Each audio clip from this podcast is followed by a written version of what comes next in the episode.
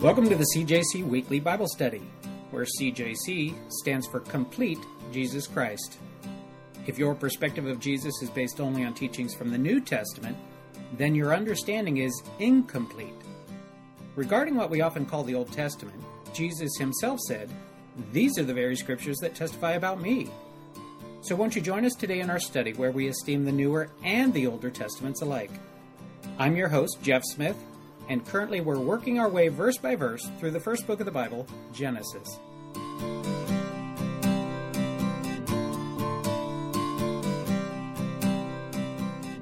Genesis chapter 34 is where we're at. We're going to be in the middle of Genesis chapter 34, where is at least where we're going to start today. Some of the stuff that we looked at last week. Well, you guys tell me. What do you remember from last week? What have we seen so far? This is Dinah making mistakes. Right? That's right. This is Dinah. She wants to go out see what the women of the land are like.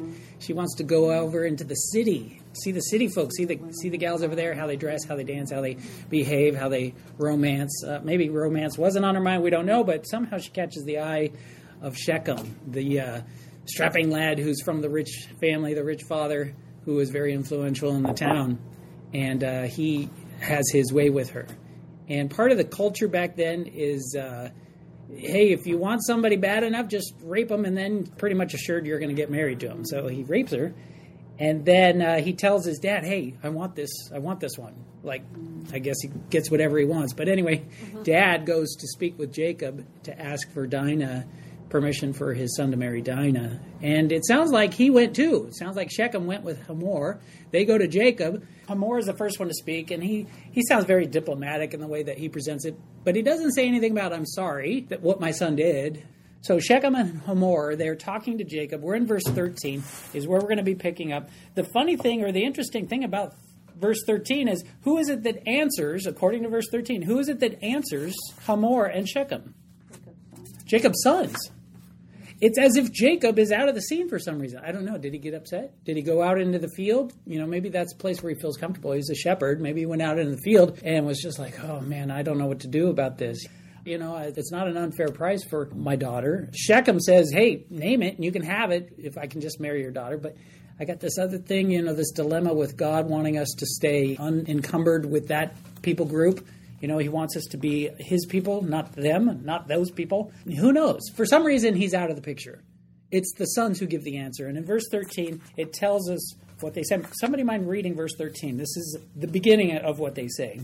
But Dinah's brothers deceived Shechem and Hamor because of what Shechem had done to their sister. Ooh, They knew. They knew. Yeah. They had found out. We found out last week they were out in the field, and either they found out and came in from the field, or they came in from the field and found out, and they were pretty angry. You remember that they were mm-hmm. fuming pretty much about what was going on. So here, they're the ones giving the answer. How is it that they're giving the answer as for what procedures they need to accomplish to be able to have Dinah as their wife? Well, if you'll remember, remember Laban? Laban bargained for his sister to be, get married off, which was Rebecca, all right, before this generation came along. It's not uncommon for the brothers to take a leading role in the discussions. And here, these are the brothers of Dinah, and Jacob seems to be out of the picture for some reason. When it says there that they spoke deceitfully, Jacob's name means he deceives, mm-hmm. right? And these are his sons. Um, if the phrase "the acorn doesn't fall far from the tree" was applicable, it seems to be working out right here because he had defiled Dinah. So the author is not mincing any words when he says that they had defiled Dinah. This reminds us of some of the other language that he used in the stuff that we looked at last week. The author is clearly not in favor of the way that they treated Dinah. It was abominable the way that they had treated Dinah, the rape of Dinah. But the author also makes clear how he feels about the brothers and their behavior when he says deceitfully. He's making a statement as well that the brothers of Dinah, the sons of Jacob, are not behaving above board or honorable, that they're being deceitful. Verse 14, somebody mind reading that one? And they said to them, We cannot do this thing to give our sister to one who is uncircumcised, for that would be a reproach to us.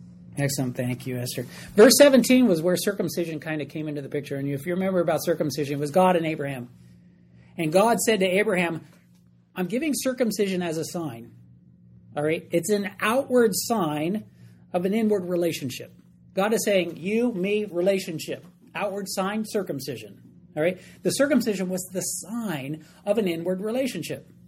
The sons of Jacob are saying, hey, if you guys become circumcised, if you have this sign performed on you, then we can merge together. Then we can give you our sister as the wife of Shechem. Do you suppose they meant it? No, they didn't mean it. We saw from the verse before they were acting deceitfully. They're taking this precious, this godly sign, and they're bastardizing it, if I could say that. They're taking it and they're they're smearing it. You know what I mean? This is something that's supposed to be special between God and his people.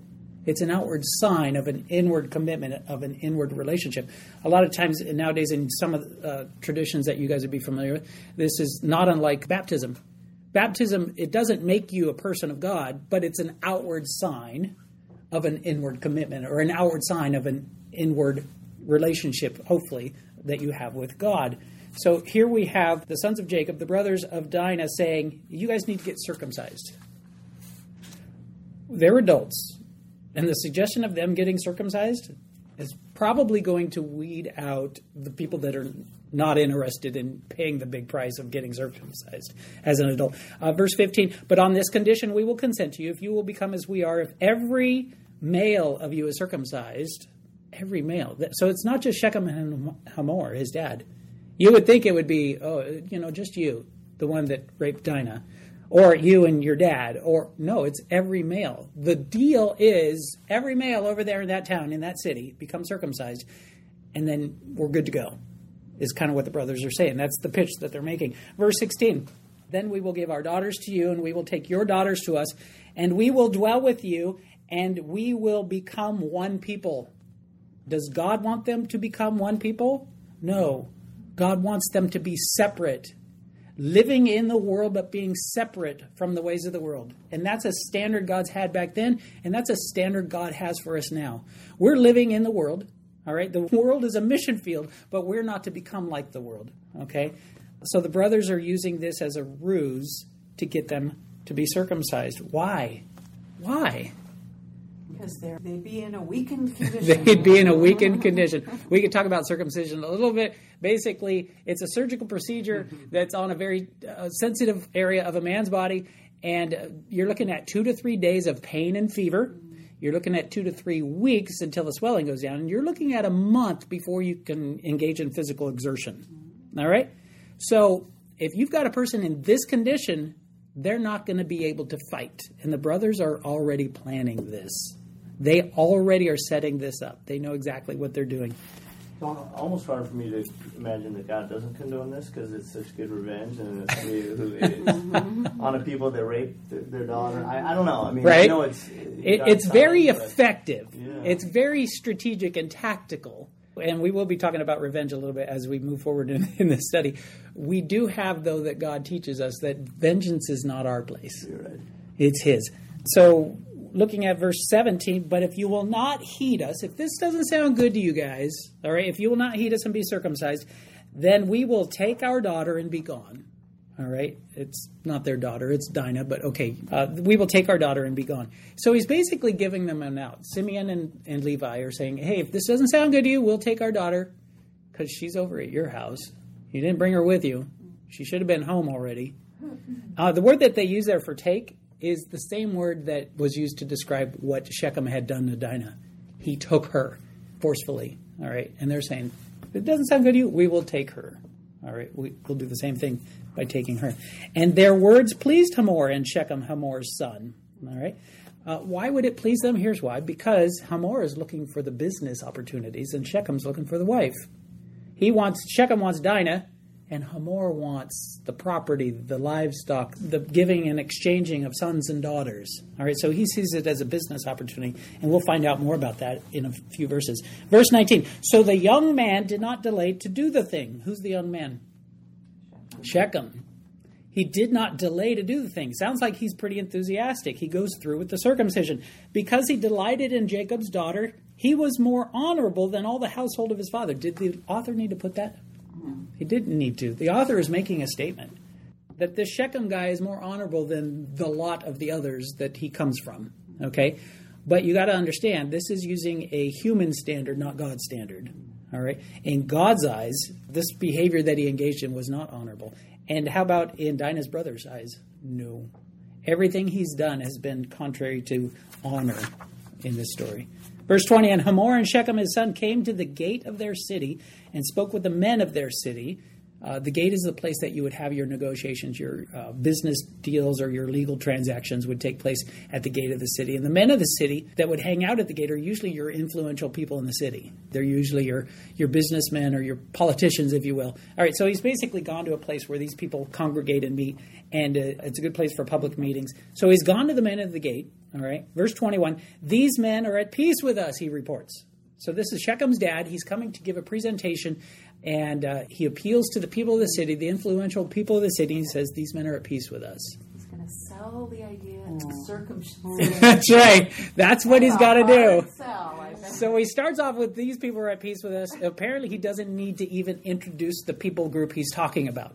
Apparently, in the city, I'm going to guess that when this huge band of shepherds and their flocks and all their attendants and everything shows up on the fields right outside, there might be some stirring in the city. Are they here peacefully or not? So he starts off by telling him, These people are at peace with us. We went and had a talk with them. So I'm bringing you some good news, and here's the opportunity. They're at peace with us. And what else does he say? He says, These men are at peace with us, therefore let them dwell in the land and trade in it, for indeed the land is large enough for them. Let us take their daughters to us as wives. So there's something to be gained here. You guys in the city, you know that there's slim pickings, right? You got your sons and your daughters. Maybe you, they've looked at all the opportunities. There's not a whole lot going on. Hey, I can tell you that they've got some marriageable people over there. So let us take their daughters to us as wives, and let us give them our daughters. Uh, by the way, when he says these men are at peace with us, he's utterly deceived, isn't he? We know that this isn't going to end in peace. By the way, I'm just curious how many people are hearing this for the first time? This story. Anyone? No? All right. So everybody's familiar with how this is going to end. All right. So I'm not spoiling anything. I wanted to be careful if I was about to spoil something. All right. And then in verse 22, he pitches the hard part of the deal, right? Because every deal has something about it that's kind of hard. Here's the hard part. Verse 22. Somebody mind reading that? Only on this condition will the men consent to us to live with us, to become one people, that every male among us be circumcised as they are circumcised. Mm, right there. That's the hard part, right? That's the hard part. You're one of the men in the gate, and you've lived your whole life not needing to be circumcised, and somebody comes up with this idea. You're probably thinking, whoa, I don't know. What do I have to gain from this whole thing? You know, that sounds like it'd be a hard sell. So you've got to you've got to follow it up with something tantalizing, right? So what is it? It's verse 23. Will not their livestock, their property, and every animal of theirs be ours? Only let us consent to them, and they will dwell with us. Right? So there's the hook, right? The pitch. The pitch is appealing to what? It's appealing to their greed and to their covetousness. All right. So the whole idea of them, the men in the gate, hearing this and saying to themselves, "What's in it for me?" He's addressed that. The "What's in it for me" is a financial gain. All right. It's the livestock. It's all their sheep. It's all their oxen. It's all their donkeys. All their property. Every animal. Everything they have will be ours. Is kind of the sales pitch that he's making there. And the sales pitch is kind of like, you know what? You're going to be in pain for two to three days. But think about it. Long term, you're going to have everything you see out there. Okay, there's going to be some swelling, there's going to be some discomfort, but you know what? It's all going to be over in a month. But long term, you're going to have all that wealth, you're going to have all that property, you're going to have all their sheep, oxen, and donkeys. You're going to have it all. We're going to split it up among ourselves. That's what's going to happen, is basically the pitch that he's making there. Which is deception. That was never promised, right? That's right. It wasn't promised. So he's selling a pitch to them, and the brothers, meanwhile, are, are coming up with their own plan to uh, take advantage of the situation. So two parties, both scheming to take advantage of the situation, right? By the way, there's no mention of Dinah. There's no mention by Hamor to the people in the gate. My son really loves her, and they want to get married, and they won't be able to do that unless we all agree to. He, he leaves that part out. Verse 24 And all who went out of the gate of the city heeded Hamor and Shechem his son. Every male was circumcised. I'm, I marvel at this. How influential a man does this guy have to be to be able to get everybody to buy off on it? All who went out of the gate of the city. That phrase is described there as all who went out of the gate of the city. It's a word that means basically everybody of military age. Everyone who would leave the city or exit the city by the gate to go out and defend the city. That's the phrase that's being used. Anybody who would bear arms to go and defend the city. So it's basically military age or above, teenagers ish and above. All right. So those are all the people that have to get circumcised. All the males in that group. They decide to do it. They decide to go through with it. Verse 25 Now it came to pass on the third day, all right, so it's the third day after the circumcisions. This is at the height of pain. All right, this is when the fever is still on you. All right. Now it came to pass on the third day when they were in pain that two of the sons of Jacob, which two sons? Simeon and Levi. If you remember the birth order, right, the firstborn was Reuben. Reuben was born to Leah. And then Leah had a second son and a third son and a fourth son. She had, Leah had Reuben and then Simeon, who's named here. So this is second born. Reuben, Simeon, Levi. He's named here third born. And then Judah, fourth born. The first four sons born to Jacob were born to him by Leah, and they're Reuben, Simeon, Levi, Judah. This is the second born and the third born. All right, just to get your bearings of who these people are. Leah's the mom of Dinah. So these share the same mom as Dinah. Now there were also two other sons born later to Leah who are also full brothers to Dinah, and that's Issachar and Zebulun. So we have six brothers that have the same mom as Dinah. So I don't know why Issachar and Zebulun aren't mentioned here. We don't have Reuben mentioned here, and we also don't have Judah mentioned in this part. It's just Simeon and Levi, but they are full brothers to Dinah. Okay, so you see where we're at. And if you look at the big picture, we've got 11 brothers to Dinah among all of them. If you look at Rachel's sons and Leah's sons, Zilpah's sons, and Bilhah's sons, you're going to end up with 11 brothers. All right, but two are in particular, Simeon and Levi here. Dinah's brothers each took his sword. Sword? What's their job? What's their vocation? Shepherds. They're shepherds. Why would shepherds need swords? What do shepherds need sword for? Protection, self protection. That's why they would have swords. Just a little soapbox for a second there. Shepherds, peaceful people. What do you need swords for? What do we need guns for? In, my, in our day and age, ah. people would argue, "What do you need a gun for? Mm-hmm. You don't need a gun. Aren't you peaceful people? Oh, you got the police to take care of you. They didn't have the police to take care of you. I tell you what, as a police officer, I can tell you there's not enough of us to go around. All right. Sorry, little soapbox there for for a second. So these peaceful shepherds out there, they have swords for self protection, but in this case, they're using it for something different. Each took a sword and came boldly upon the city and killed all the males. Simeon and Levi, when everybody's in pain, they go into the city and they kill everybody. All the males who have been circumcised, they killed them. And then going down to verse 26, and they killed Hamor and Shechem, his son, with the edge of the sword, and took Dinah from Shechem's house and went out. It's that verse right there that we first find out that Dinah is actually still over in their house. All right. So they use the sword in an offensive way, not a defensive way. This isn't self protection. They're using this for revenge. They rescue Dinah from their house. Regarding revenge, you're probably familiar with the passage from the New Testament where in Romans chapter 12, verses 17 through 21, Paul says this Repay no one evil for evil. Have regard for good things in the sight of all men. If it is possible, as much as depends on you, live peaceably with all men. Beloved, do not avenge yourselves, but rather give place to wrath, for it is written, Vengeance is mine, I will repay, says the Lord. Therefore, if your enemy is hungry, feed him.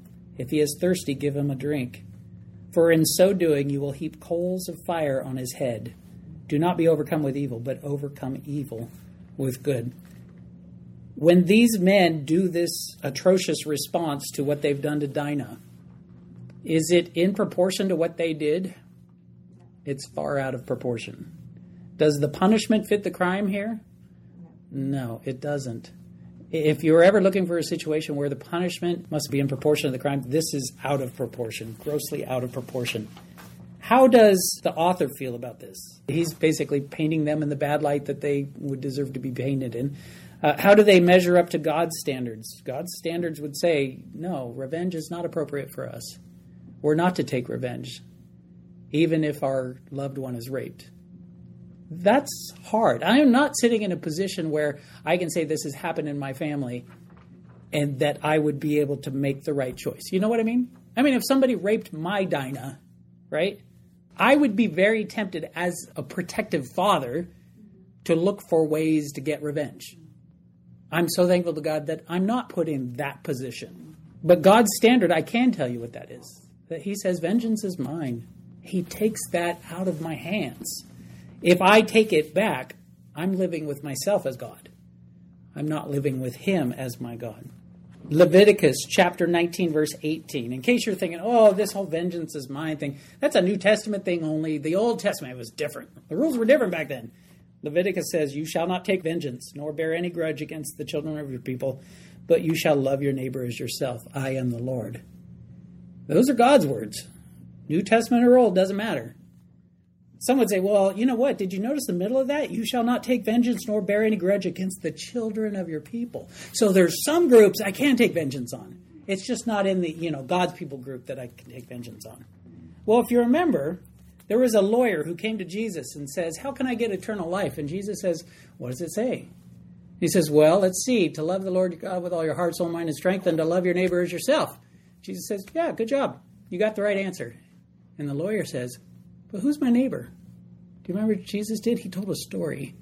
He told a story where he says there was a man, he was going from here to there, and he ended up falling among robbers. And then this guy came along, you're thinking he's going to turn out to be a good guy in the story. He's not. And this guy came along, you'd think he'd help the guy that was beaten and robbed and left on the road. He didn't help the guy that was left there. Who was it that ended up helping him? It was his enemy.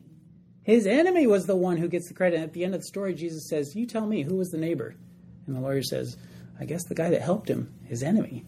And Jesus says, Yeah, you go do and likewise. Whoa. so when we want to get out of it by saying, well, you know, it says here I can take vengeance on other people because it's not the inner group. No, Jesus says, no, it's not about an inner group, outer group thing. It's about vengeance is mine alone, all right? You're to love your neighbor as yourself, and your neighbor is a broad category, even including your enemies. Proverbs, do not say, I'll pay you back for this wrong. Wait for the Lord, and he will avenge you. That's Proverbs chapter 20, verse 22. Proverbs 24 29 says, Do not say, I'll do to them as they have done to me. I'll pay them back for what they did. How about 1 Thessalonians 5.15? See that no one renders evil for evil to anyone. Verse 27 of the passage that we're looking at The sons of Jacob came upon the slain and plundered the city because their sister had been defiled. This is no longer Simeon and hmm. Levi anymore. It sounds like the group has grown. It sounds like Simeon and Levi went through and killed everybody. Sounds like Simeon and Levi saw an opportunity and said, Hey, you know what? I found a really nice robe in here. Hey, I found a bar of gold over here. I got a bag of silver. And probably bringing some of that stuff back. The other brothers are like, Hey, opportunity.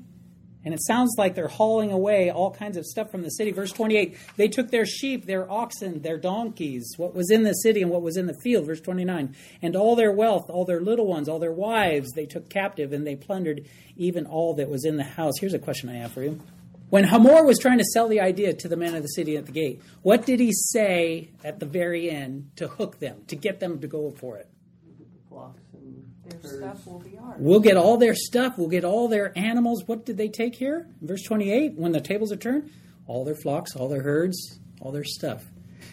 The thing that was being plotted by Hamor and Shechem is actually turned around on them. And the very thing that they were scheming and trying to get the whole city to buy in on is actually the exact thing that ends up happening to them. It's kind of this weird story, isn't it? This just turns out so weird. Verse 30 Then Jacob said, oh, Jacob, Jacob's back. He, he was out in the field, and now he's come back. Then Jacob said to Simeon and Levi, You have troubled me by making me obnoxious among the inhabitants of the land. Mine says obnoxious. Anybody has have some other word right there? Think. Stink. That's exactly right. The word translated in the English, you've made me this wretched smelling thing. You've made me stink. We've had an adventure in our house in the last week in our garage. I went out to the garage two nights ago, I think it was.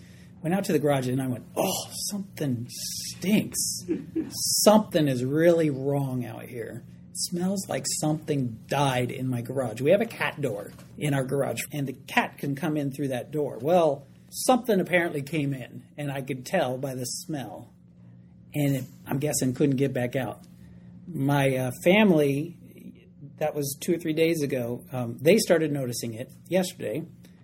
And we ended up finding out that a possum had apparently come in through the cat door. And possums by themselves just stink. All right, they can do that. They can do this play dead thing where they stink. But apparently, the mom possum had her babies in our garage, and the mom possum, something happened to the mom. And the babies apparently ended up dying one by one in our garage. And the stink, we ended up finding the eighth one this morning. Oh my goodness. dead possums. Two two survived out of the batch of eight. We found two alive, all the rest in there. That's something that really stinks. All right, so I, I got stink on the mind right now. When I read this verse, that's what I think of. All right, but Jacob is saying, You've made me like that in the eyes of the rest of the people that are in this land. You've made me stink. Have you ever had your witness blown where, you know, maybe the people that you were trying to be salt and light to, all of a sudden you stink? One act by these two sons, by somebody associated with him, and the whole the whole deal stinks now. You want to be the people of God, and somebody you associate with, or yourself, you make a decision, and all of a sudden you stink in the nostrils of everybody around. That's his concern right now, right? Then Jacob said to Simeon and Levi, You have troubled me by making me obnoxious among the inhabitants of the land, among the Canaanites and the Perizzites. And since I am few in number, they will gather themselves together against me and kill me. I shall be destroyed, my household and I. And he's including them in there too, because they're part of his household. His concern is that the rest of the neighbors in the land will gather up and say, You know what? We don't like the way you behave, and we're going to snuff you out. That's his concern, that they're going to do that. He has open rebuke for them. And like good sons, they say, You're right, Dad. Uh, we should have never done that. That was horrible of us. We've sinned in your eyes and in the eyes of God. Is that what they say in verse 31? No, they don't repent. Verse 31, they're very curt in their response. They protest to him. They say, Should he treat our sister like a harlot? And the chapter ends. Nobody's praying to God in this chapter. Nobody's looking for God's direction. Nobody's calling for God's help, calling for God's deliverance, calling for God to intervene. God is absent in the chapter. This is what we end up looking like when we try to do it ourselves, when we try to take matters into our own hands. With the fill in the blank sheets that you've got there, we can really quickly fill in those blanks and then I'll get you guys on your way. Number one, the punishment should fit the crime. The punishment should fit the crime, and then you have in parentheses no cruel or unusual punishment. All right? The idea of lex talionis, we've talked about it before an eye for an eye, a tooth for a tooth. And that was set in place to limit a response, to limit an exacting against somebody else. So it wasn't that if somebody broke your tooth out, you're like, oh, good, I get to break your tooth out. No, it was actually to limit you from doing something worse. And then you remember, how did Jesus respond to that? You see, some people, they say, they say, oh, I don't live by the Old Testament rules. Those don't apply to me. I live by the Sermon on the Mount. Oh, really? You live by the Sermon on the Mount. Let's talk about this one in particular on the Sermon on the Mount. Jesus takes lex talionis and he says, Oh, you've heard it said that an eye for an eye and a tooth for a tooth. He says, But what do I tell you? Turn the other cheek. It's a more severe standard, it's a more difficult standard. He's not saying you're limited to go only this far. He's saying take it away completely. So it's a higher standard. People don't understand that sometimes. Number two, revenge is God's responsibility, not ours. It's not our place to take revenge all those hours laying on, in bed at night wondering how am I going to make this happen. That's not our place. We're not to scheme and devise ways to get revenge. Number three, left unchecked, being offended leads to anger, which leads to bitterness, which leads to vengeance. Matthew Henry says, Alas, how one sin leads on to another, and like flames of fire spreads desolation in every direction. Foolish pleasures, that was Dinah going to the town, lead to seduction.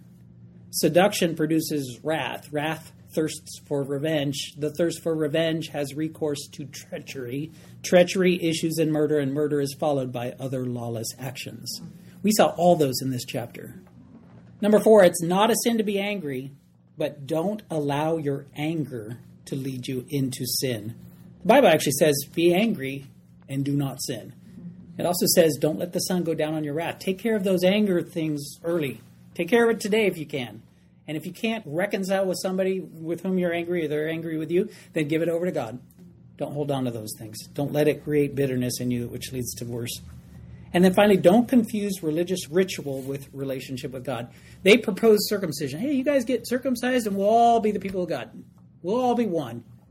Uh, no there's all kinds of ritual we can engage in that some people would try to sell you hey this is how you to become a person of god. You participate in the building program or you go on your two-year mission or maybe you get confirmation in a certain church. Those things are ritual. They're not substitutes for a relationship with god. And let's close in prayer. Heavenly father we thank you and love you. We ask that you would help us lord. Help us showing us areas that you want to work on us Lord, the blind spots, we pray that you would reveal to us uh, as you're able to work on them. Not all at once, because we would be overwhelmed. We pray that you would help us, Lord, not to go away from this study feeling pride like, oh, I'm not as bad as those guys are, but to recognize all have sinned. And each of us has areas, Lord, that we need to work on with you. We pray that you would help us, God, to bring you glory. In Jesus' name, amen. All right. You guys have a wonderful.